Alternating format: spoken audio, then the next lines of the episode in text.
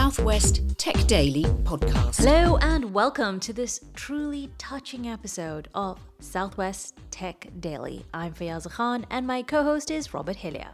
In this episode, we're looking back at the Tech Southwest Awards, but also about diversity and getting people from underprivileged backgrounds into tech that's why recognition's so important. That's why you do the awards because there are loads of companies doing amazing things, but companies are made up of individuals. That's Niki Davies from Software Cornwall. She's talking about Fran Solo. When you grow up in that way, in poverty, it will just follow you. It will follow you for the rest of you. Even if I become Prime Minister, and it will still be in the back of my mind. That is Fran. She won the Spotlight Award at the Tech Southwest Awards and told us about her incredible story as she made her way into tech. And Kelpi's clients are global. We work with partners spread across the globe. And so I've always seen us not as a Southwest company that's trying to expand globally, but rather as a global company that's proud to be based in the Southwest. That's Neil Morris from Kelpie, who won almost all the other awards at the Tech Southwest Awards. Well, they won five, but that's enough to be getting on with, including Neil Morris winning the Leadership Award. So let's begin by hearing from Fran Solo, who told us how she got her name, as it was not the one she was born with. It kind of started out as a joke about a decade ago with one of my friends. And then one day I said to a different friend, you know what, I think I want to change my name. Like, I don't identify with the name that I currently have. I mean, it has like a story to it. And my friend was like, Yeah, you should do it. You should do it. So I did. And yeah, I've had like little pockets of joy where I get my ID through and then I'm like, Yay, my ID's come and it has my new name on it. And yeah, it's super exciting. And I feel like it just has an as a story with the main the main story is that just that I made it on my own, you know, from a very young age. Yeah, fend for myself and and make it through and then come out the other side of it. But also, it's quite funny. So nice. No, it's cute. You can you tell us a little bit more about um, mm-hmm. your experiences early on, if if you feel comfortable talking about it? I just had quite a troubled childhood, um, just quite generally, um, very turbulent. We were moving from pillar to post.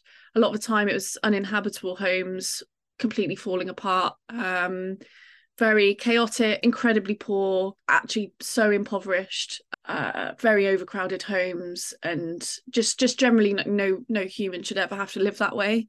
But also it meant that I was getting a lot of stigma at school because where I grew up was actually quite affluent.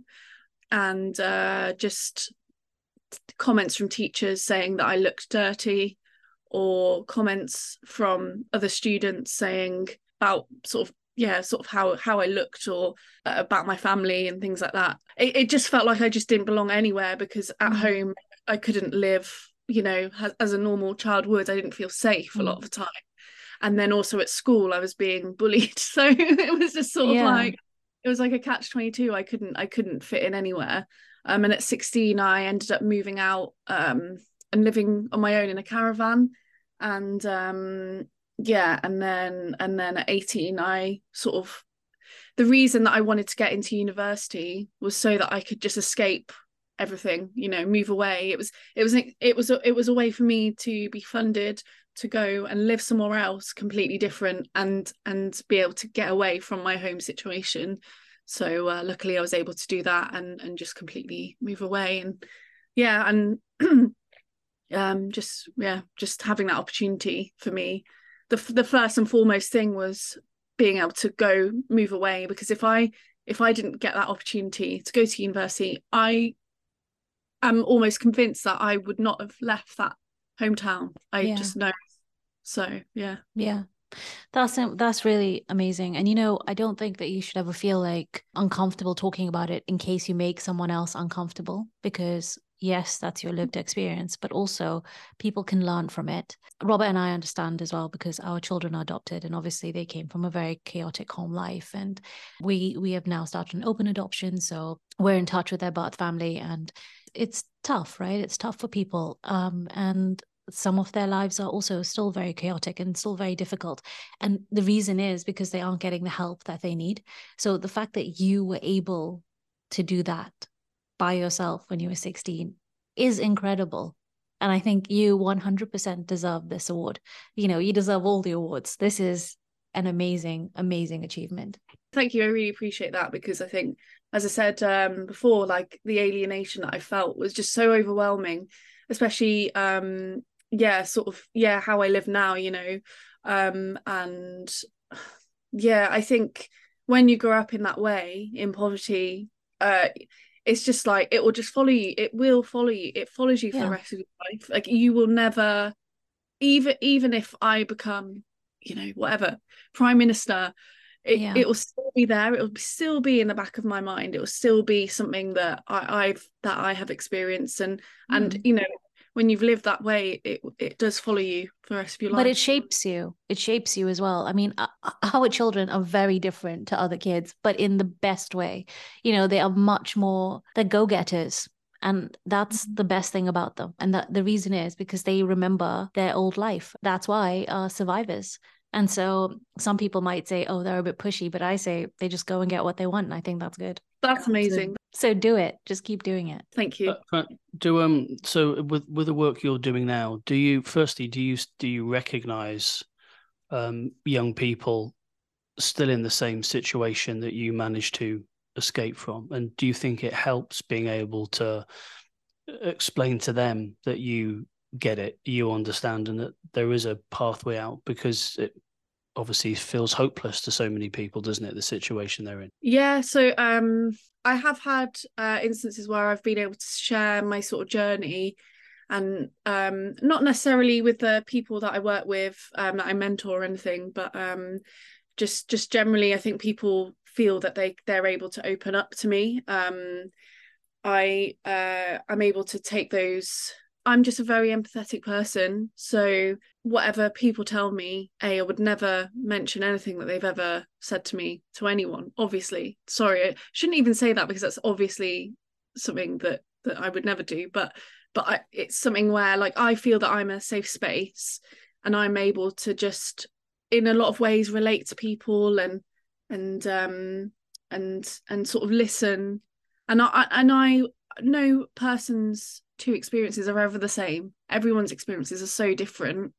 If someone's sharing an experience or or is being vulnerable i think sometimes there's a there's a there's a capacity for people who haven't had that experience themselves to just not believe it. I think it's something that we probably see in the news a lot you know people people are struggling right now obviously with the cost of living and everything else. The, the world is very much a bit of a mess at the moment.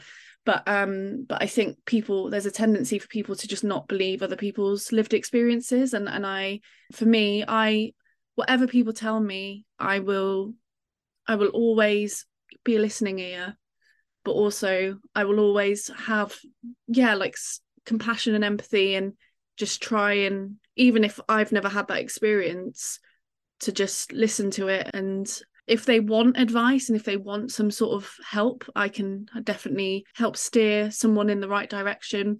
I'm quite good for some reason at finding opportunities available to people support you know things like that um there's so many charities around and so much help around government initiatives whatever whatever it is um there's a lot of it around. So i sort of will try and help. So when you change your name, did anything else change in your life? yeah it definitely definitely. I was able well sort of i don't know i've had experiences where i've gone to gigs and not even a joke. Uh the band i was stood at the front and the band was like what's your name it's fran solo and then they were like oh it's in star wars i was like yeah they ended up putting on a whole song about my name and everyone in the room That's was amazing. singing and shouting Fran Solo in in the room the, enti- the entire gig.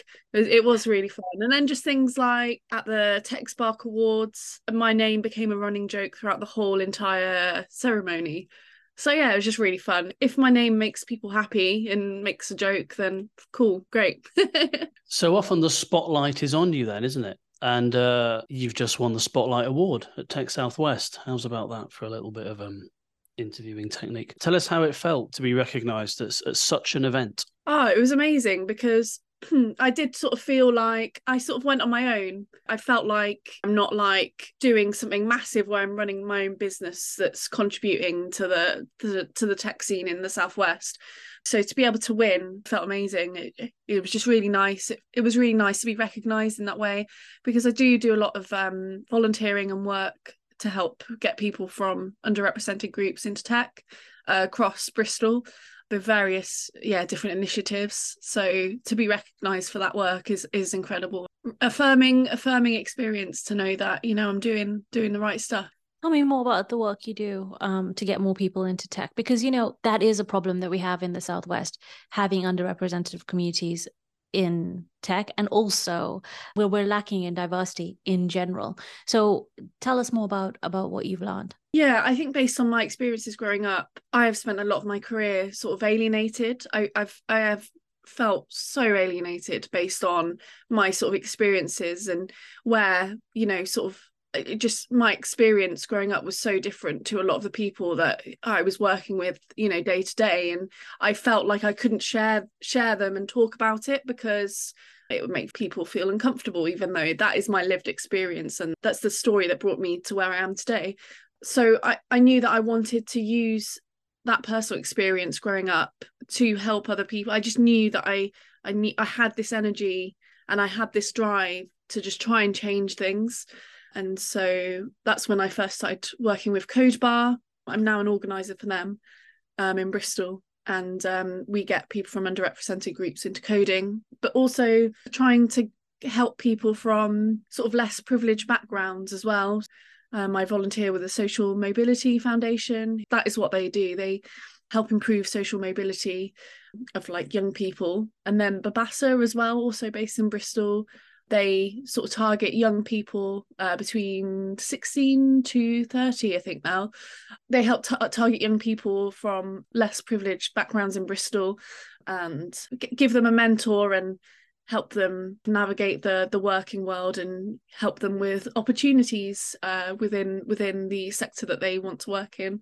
It's something I'm, I'm incredibly passionate about and and it really is like everything that I do is is sort of through that that lived experience that I I said I had so. That's amazing. I think that yeah as I said you definitely deserve this award but I also see that you're going to be doing so much more in the future. I can see how you'll be using all of your experiences to help others. It, even if it's not in similar situations it'll probably just be people who who just need you.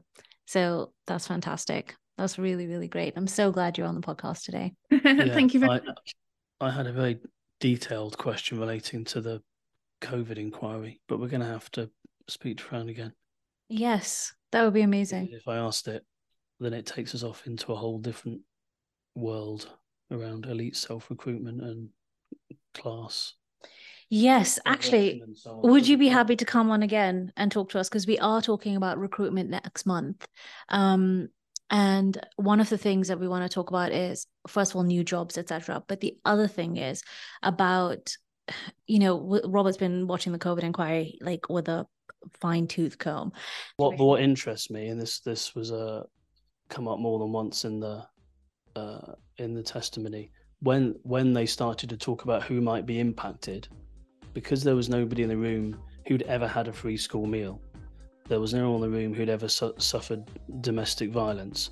It was all about how do we make sure that people can keep shooting and going to football.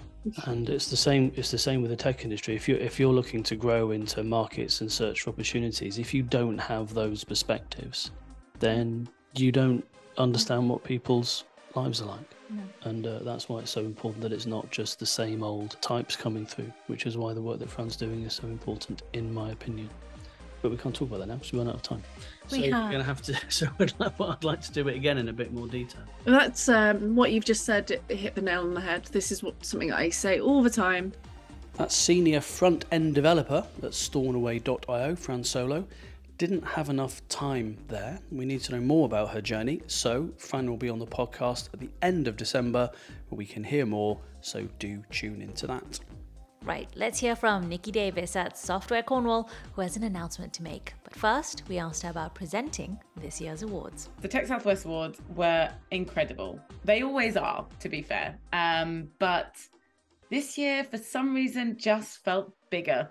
Um, I think they had 370 entries for the awards, which made a really, really big challenge for the judges. I was privileged enough to be one of the judges, um, which is an honor in itself to just even be asked to judge.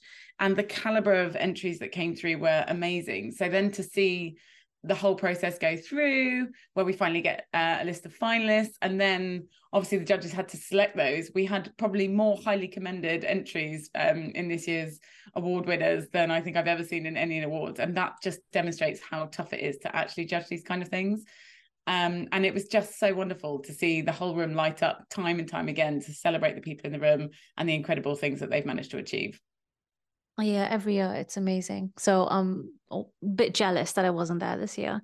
But um tell me, you know, who was your favorite ever like when you were looking and when you who was your favorite winner when you were when you were judging and you thought, yeah, these guys incredible. Uh so the one that stood out for me was Fran Solo. So she, um, you have to forgive me. I can't remember which category it was because there were so many on the night. But Spotlight Award. That's who oh, our Spotlight. interviewee previous. That's who we're oh, just talking it? to. She was so. Uh, I think I love the ones where they're really shocked to win it, and they have a moment where they arrive on stage and they sort of give me a look of I don't know what I'm doing here. And Fran was so humble and so sweet, and she arrived and was just completely in awe and blown away that she had won. And it was so so lovely witnessing those sorts of things. Um and I think you know she really stood out for me because we had a little chat afterwards and she was still completely blown away by the fact that she'd won. Um and I those are the ones that really kind of resonate with you because that's why recognition's so important. That's why you do the awards because you know there are loads of companies doing amazing things but companies are made up of individuals. So when you can then you know the spotlight award is the perfect title. When you can actually shine a light on the individuals that are making change and doing these incredible innovations uh, and yet they are completely none the wiser and are not expecting it it's just such a magical moment. So she really stood out for me I'm so glad you said that because we absolutely love chatting to Fran and we just were talking to her and she was just brilliant. So, and we're going to get her back on next month. So um, that's going to be great. and looking shocked on stage and wondering why you're there reminds me of me presenting last year as well. So it's not just the uh, not just the winners. Um, Niki, I believe there's something that you have to tell us. Yeah, so um, we have got a big announcement um, which we made at a big launch party that we are launching a festival of tech for Cornwall. This has been something that we have dreamt about for years, um, and I think even before I even joined Software Cornwall, this is one of those pipe dreams. And over the last couple of years, we've been making inroads to try and do more to shine light on the Cornish tech sector. And there's been things that have been happening in Cornwall that uh, you know, haven't been down to us. The space cluster has done some amazing innovations, and Goonhilly were recognised at the Tech Southwest Awards for their work. There's been so many awesome things, and people are recognising Cornwall as a big player in in tech and particularly space. Um, but we wanted to. We've got membership of about 80 companies, and one of the things we've always tried to tackle, and this is a problem that comes up time and time again, is the tech talent crisis. And this came out of a Tech Southwest report in 2022 that all tech clusters and the UK, this is not just the Cornish and Southwest problem, the UK is struggling with tech talent. And so we've always focused our efforts on trying to you know grow talent through grassroots programs and also help people career switch into tech and give them skills and training on the job or before they get in the industry. And that's where we focused our time. And the feedback um, we started to get is okay, this is awesome. Now we want to meet buyers. And so we've been kind of conjuring up this plan of how can we now get people to shop in Cornwall. And I think the way we thought is actually let's start with Cornwall shopping local there's a lot of industries in Cornwall, big industries, and they don't know that you can spend millions of pounds on software projects in Cornwall. So we wanted to really kind of change that. So we are hosting from the 12th to the 25th of February 2024 Cornwall's Festival of Tech. And this will be a two week long celebration of all things tech, digital, and software in Cornwall. What it looks like is the first week um, is half term week, and we're going to run a load of community events we run a really successful Tech Jam event, which is a free code club for children and their caregivers to come along and just have play, a play with Raspberry Pis, Arduino, some of the tech that we've got, some of the software that we've got to play with.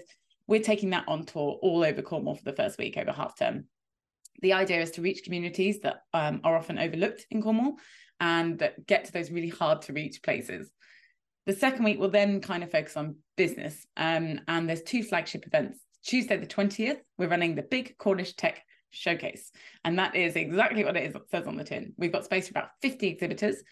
Um, and they will um, not only just exhibit, but we are putting the emphasis on the word show. Come and show your tech, demonstrate the innovations that happen here. Come and let people play with your software. Let us have a go let people interact with the things that you're creating in Cornwall. And then we are getting buyers in the room so that actually they can meet people on their doorstep that can solve their digital transformation problems. There'll be two speaker tracks alongside that. One of them will be vendor talks, which is very much problem solving how to do this how do we go through a digital transformation process how do i buy a website how do i get more visibility for my landing page how do i combat this legacy system that we've had for you know the last 20 years and bring it into the modern age. All of those sorts of things we're going to explore in the vendor track. That's teamed up with a tech track which is going to explore um, sort of deeper tech things like ai cyber uh, we might even touch on things like blockchain and getting much more into the emerging technologies things that are coming so that we can prepare cornwall and anyone anyone who visits that day. Um, to show them what's on the horizon, what's coming, and how their businesses can adapt to make sure that they are making the most of the opportunities that tech brings for their businesses. And then the day after, we've got our Control Alt Delete event, which is all about tech, but it's celebrating diversity, inclusivity, and equality. And this is a really, really important event. This is run by our sister company, Tech Women, um, with Caitlin and the team over there and it's all about okay yeah we can build amazing things but how do we do it to make sure that diversity and inclusion is built in from the ground up? So through the software through code but also recruiting diverse teams. It's very much the why we should do this um, and why it's really really important. And then the whole week will be rounded off with a createch weekender um, and we've got grants of between £250 to £2,000 for anybody to submit their idea for an event. We'll give them a grant and they can run their event throughout the festival. So it becomes a little bit like the Edinburgh Fringe, where there's a few flagship things going on, but also there's 12 or 13 other fringe events happening that are run by the community for the community. So to quote Bob Geldof after Live Aid, is that it? but, but uh, Never. Uh, I mean, I, I, mean, it's, I mean, it's, it's, it's, a, it's extraordinary. It's difficult to get one's head around. Um, how much of that is targeted at, uh, within Cornwall, and how much do you hope that people from outside Cornwall will come and see what's going on? For this year, um, it's our ambition that this will be something that comes back year after year. For this year, certainly for the showcase, it's quite Cornwall centric. And that's because we, if we're going to put Cornwall on the map, we need Cornwall to recognise that Cornwall is on the map. Um, and so if we're going to grow Cornwall as a uh, you know a tech cluster and it is the fastest growing tech cluster in the UK, we have to make sure that local organizations and industries know that there is an amazing emerging tech cluster because Cornwall won't grow because Software Cornwall keeps saying it's a really great place to do work and do business and, and innovate. Cornwall will grow because it's been seen as a solution provider for multiple industries. And it's through their stories that will help put Cornwall on the map across the, the Cornish county and then the southwest, and then we'll ripple out to the UK and, and ideally international uh, internationally. So for this year, the festival is quite Cornwall centric. Um, it's absolutely open to everybody, but we do a few other flagship events throughout the year. So one of them is Agile on the Beach, which gets 500 people from national and international um, down to Cornwall every July for two days of, of everything Agile. And then in September, we run a startup Cornwall event, which is again open to the UK. And we got some uh, lots of attraction from the Southwest on that event as well. And we're bringing that back again in September. So, although the festival itself this year is quite Cornwall centric, we are very much turning other things outwards and then building that ambition. But this year, we're going to niche and make sure that we create a bit of a groundswell in Cornwall itself, because that is how we will achieve those big announcements. Um, it's it's getting those stories out and um, we can't do it on our own. So we're going to mobilize the rest of the county to do it for us. But was an interesting recent report by the Resolution Foundation in response to um, the government suggesting that they that, that many degrees aren't worth it because uh, subsequent earnings do not provide value for money. Um, and the report was focusing on how the difference between the UK and the US is actually around the the lack of decent, high skilled, high paying jobs that the UK creates that allows graduates to go into, um, as opposed to the fact that degrees themselves are not inherently worth it. How how key do you think to what's happening in Cornwall is to create more high skilled, high paying jobs to keep people there and to attract people in? It's always been key. I think um, we've got a massive housing crisis in Cornwall, and a lot of that is because local people are simply priced out by the market. Um, I think we're sort of the millennial generation is one of the first generations that isn't better off than their parents' generation were, and that's pretty alarming because uh, that's a massive impact on the economy as a whole. If we can't buy houses and we can't shop locally and we can't afford things, then uh, that will have a detrimental impact itself. I think with the degree courses, um, there's a real mixture. What it's really probably important to recognize in tech is that a lot of the people that work in the industry don't have a perfectly linear journey into tech.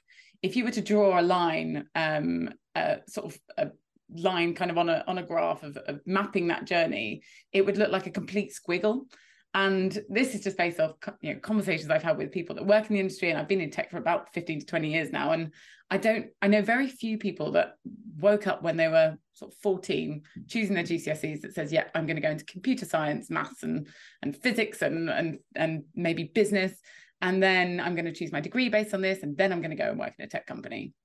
There are those journeys, but what's really telling is certainly in Cornwall, there are so few of those journeys. Actually, what we're seeing is people find their way into tech and software because they've got some enthusiasm for it. And it might be that they were dismantling things as kids and and re-engineering things, or they were playing games or interacting with tech on a on an enthusiastic curiosity level, and then actually realize that you can go and get jobs in this. And that's what we try to do with things like our code clubs and tech jams is show that you can play with technology and you can break it and you should break it uh, because you can probably get it working again. And actually if you've got that aptitude then that's the people that tech really wants and i think the degree courses are important. What a degree teaches you is critical thinking and networking, and a lot of things like public speaking, presentation skills, how to get on with people, how to work within a team. But that's not the be all and end all. Work experience is also really, really important. And I think certainly when we do our career switcher programs, the feedback we're hearing from companies locally is they can teach somebody to code, but they can't teach somebody to communicate effectively, show up to work on time, um, and get on with the rest of the team. Those are skills that are learned through generally third party things or you know all the extracurricular things that people do outside. So I think there is no one pathway into tech. I think to create those well paid jobs, companies need to be making money. And if they are making money, it's because they've got clients or products that they're selling. So a lot of this is about how to raise their profile so that they can sell more and ultimately recruit more people and pay them better wages. Um, it sounded just before like you were describing my daughter. You know, she breaks everything in the house so that she can then put it back together. It's a maddening child to have, but I can tell she's definitely going to go and do something amazing. So yeah. so frustrating. I have a nephew. I mean, what, I'm, I'm sorry, and what what you've um what you've talked about there is um sounds very similar. I mean, I, I worked at Falmouth University for many years, and that's that's the long term strategy right there. It's whether or not whether you work in fashion photography or graphic design or filmmaking, or you're doing an MA in entrepreneurship. It's just about being part of, as you've said, the fastest growing sector, the fastest growing cluster and having the skills right across the board that allows you to work in that as opposed to doing a degree in tech which doesn't exist exactly and this is something i say time and time again is software tech and digital to many people. And i had a conversation with somebody last week to this in fact you know it puts the fear through a lot of people because sometimes technology can be really scary. But tech isn't just full of computer scientists. It's full of people who are incredibly creative. It's full of people who can manage people communicate. It needs it needs great accountants. It needs great people in hr it needs designers. It needs people who can draw. It needs people who can write. Translate really complex systems to describe it to somebody else in a way that they can understand these are all such valuable and important skills and it's why there's a lot of people feeling like imposters when they say, Yeah, I work in tech, because they feel like, well, I haven't got a degree in computer science, or I, you know, I'm not a software developer, I'm not a codie, therefore I don't belong here. Absolute rubbish. You you absolutely belong here because no company can run with just a single set of skills. You have to have key pillars in an organization to make businesses run effectively. And that is where the people makeup comes comes in. Um, and it's really important that that message gets out more so that tech does attract the right skills and that we can build diverse teams and and create products that are built for everybody, not just the people that made them. Thank you to Niki, and what an event that sounds like. Many, many years in the making, uh, and that should be quite impactful. Look forward to hearing more about that in the new year. I'm super excited. Now, let's hear from another of the stars from the Tech Southwest Awards night, Neil Morris, CEO of Kelpi, who I think had a good time.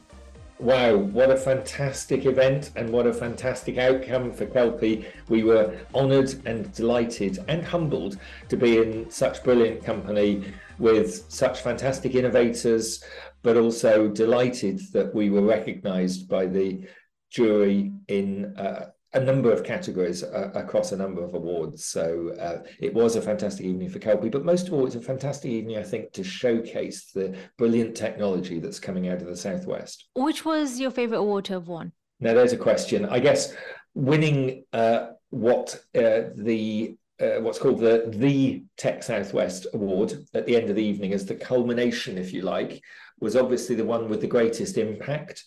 And so that was fantastic to win. Uh, we're very much a business focused on sustainability and innovation. And therefore, winning awards in those categories was a real validation for us of the approach that we've taken, the way that we've built the business around the core concepts of sustainable innovation. And so those were also particularly meaningful, I think. Neil, how did it feel getting the Tech Leadership Award?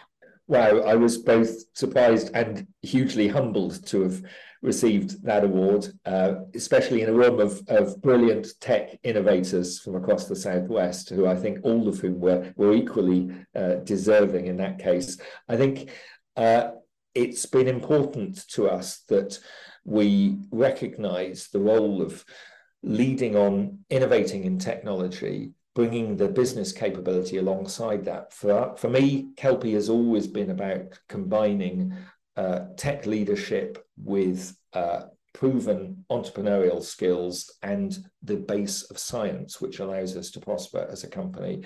So to get that personal award was was uh, I think testament really to how the whole team has uh, worked together to bring innovation and leadership in technology to apply on a on quite a tough sector, and uh, so delighted to have received it, and and I hope I can live up to that accolade over the coming year and beyond by helping other companies uh, bring innovative technology to the market. I think you said um, it was a it was a testament to the great technology that's coming out of the Southwest. But I think also it's a testament to green technology and the fact that more and more people are valuing this sort of um, technology and, and, and want to see more of it. Um, have you found that uh, across the board over the last two years? Where because I feel like more and more people just are taking more um, stance uh, towards protecting the environment. I think that's absolutely right. Um, we're a global company. Kelpi's clients are global. We work with partners spread across the globe. And so I've always seen us not as a Southwest company that's trying to expand globally, but rather as a global company that's proud to be based in the Southwest. And for us, it's a really important part of how we recruit some of the best scientists, the best business people in the world. But it's also a great way in which we can develop the partnerships that we need to. And those partnerships really are uh, across the EU, North America, and beyond.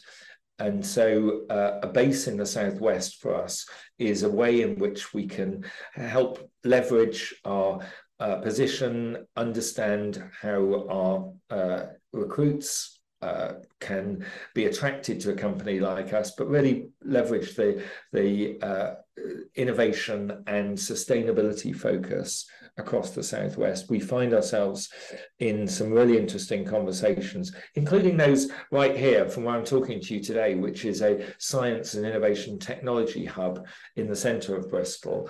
Uh, where we're working alongside biotech companies, health tech companies, and others in sustainability tech.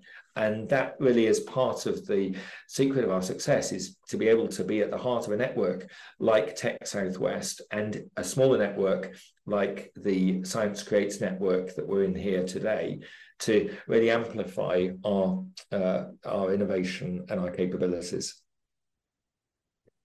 Neil, I remember speaking to the chair of the World Bank at the G7 in Cornwall uh, a couple of 18 months ago now um, about what the Southwest had to do to uh, increase increase the recognition of uh, uh of the area and what it was doing. And and his advice was to was quite clear which was to cluster to become known for something to have a specialism which um, made it easy to take it to the world. Do you feel that the Southwest, Bristol seems to be, do you feel the, that the wider Southwest is beginning now to become known for certain areas of expertise?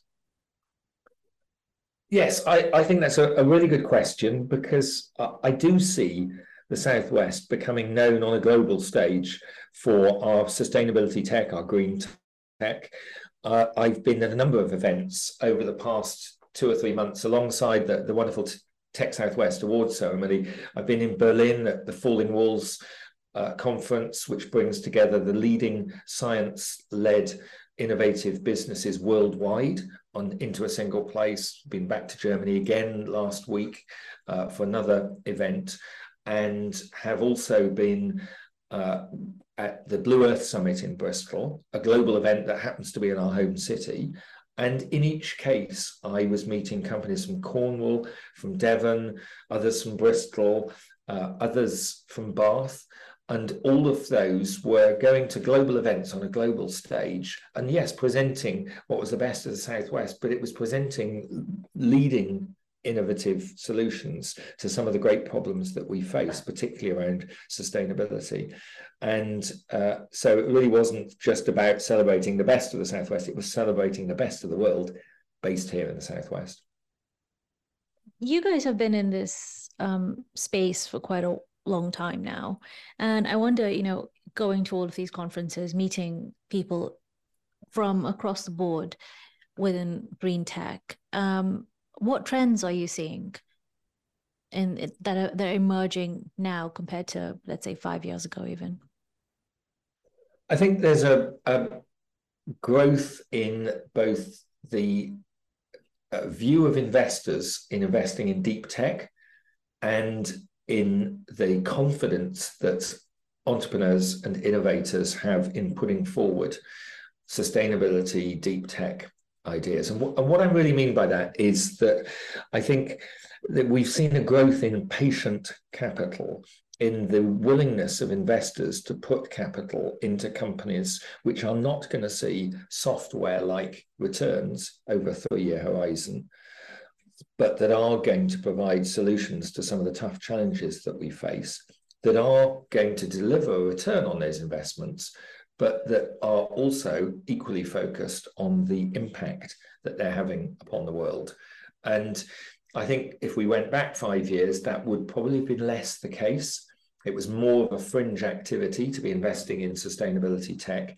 And perhaps amongst the uh, boom years for stellar returns from SaaS and software investments, that sustainability and the more patient capital needed for green tech investments was uh, less visible as a significant part of the investment climate.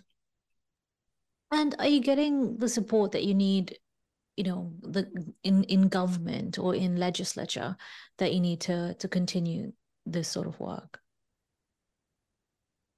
Not yet, but the situation is improving compared to what it was. And I look at uh, areas like how Innovate UK as a as a grant awarding body is uh, particularly focused on net zero and amongst their other challenges recognizes the need to invest in sustainable futures. And so that's a huge help to the sector. Uh, I think we are still suffering from legislation that's that's coming onto our books or that has come onto our books that needs to better reflect and support sustainability industry. Um, I think within sustainability as well, there had been a, an almost exclusive focus on carbon reduction, which clearly should receive a huge amount of the funding and is a vital focus for investment, investment and for the entrepreneurs and innovators in the space.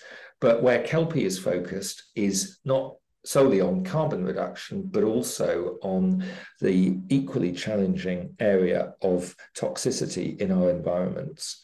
We're focused on removing our dependence on fossil fuel plastics and all the uh, microplastic issues that that causes and the huge consequences for planetary and human health. And I think we're seeing more recognition now that we face a uh, huge challenge around the way in which we're treating our environment and pouring toxins in there. And I include in that fossil fuel plastic uh, fragments.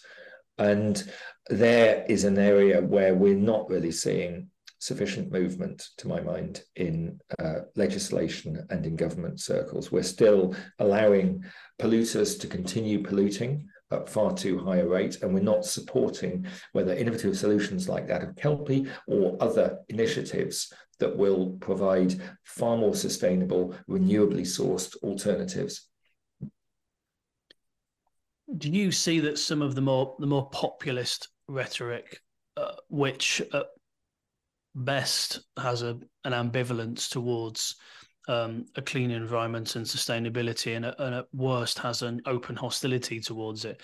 Is that is that a real risk to you, or do you think that that a lot of that is just words, and that the wider uh, macro investment community can exist uh, Im- immune to that kind of uh, of obvious populist sentiment?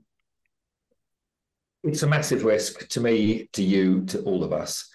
Uh, I, I am frankly, on a personal level, disgusted by a government that's prepared to pander to that populist populist rhetoric, as you say, and um, roll back on commitments to uh, greener policies, to supporting more sustainable solutions. Uh, from Kelpi's perspective, we're delighted to work with investors who see beyond that, and I think there is uh, a huge awareness across investors, across entrepreneurs, uh, across the broader startup community from Tech Southwest to the universities in the region and others that we should not be cowed by politicians who are failing to stand up for what we need to happen right now. But uh, it is disgraceful that our UK government alongside other governments as well, is apparently quite happy to roll back on green policies at the very time we need the leadership that they should be putting forward, that they should be leading on worldwide. Uh, I hope that uh, the upcoming COP conference will uh, help us to regain some of the momentum, but I am not uh, confident that it will, if I'm honest. Uh, my hope is probably going to be tempered by um, the unfortunately too pragmatic attitude taken to continue to exploit fossil fuel assets uh, to allow from our governments the exploitation of new oil fields and um, extract continue to extract oil and gas amongst other purposes also for the production of fossil fuel plastics that we simply should not have in our in our world any longer I completely agree. And I think those are really strong words that are completely needed because if we just keep quiet about things, then nothing changes. And we're just stuck in that, I don't know, void of, of bad decision making and um, terror to our planet in in the form of plastics, etc. Um, what's next for you guys? Did, did I do an oh, Alan Partridge there? What was I? got a bit mad. Sorry. Um, oh, what, what what is next for Kelpi? So we continue to engage with some of the largest businesses in the world. Uh, I'd mentioned previously that we're working with L'Oreal, for example, um, the world's biggest cosmetics and toiletries company, um, on their sustainable packaging. Uh, we're working with some of the other leading companies in the world, uh, some of which we'll be able to talk more about in the uh, coming weeks and months. At the same time, we're also progressing with the regulatory approval that we need to package food and drink at scale, as well as also proving our scale up technology. And we'll be uh, opening our next investment round in January. That's to fund the business for the next uh, 24 months so that we can continue to grow whilst we then, once we've got the regulatory approval, start shipping product as soon as that's in place.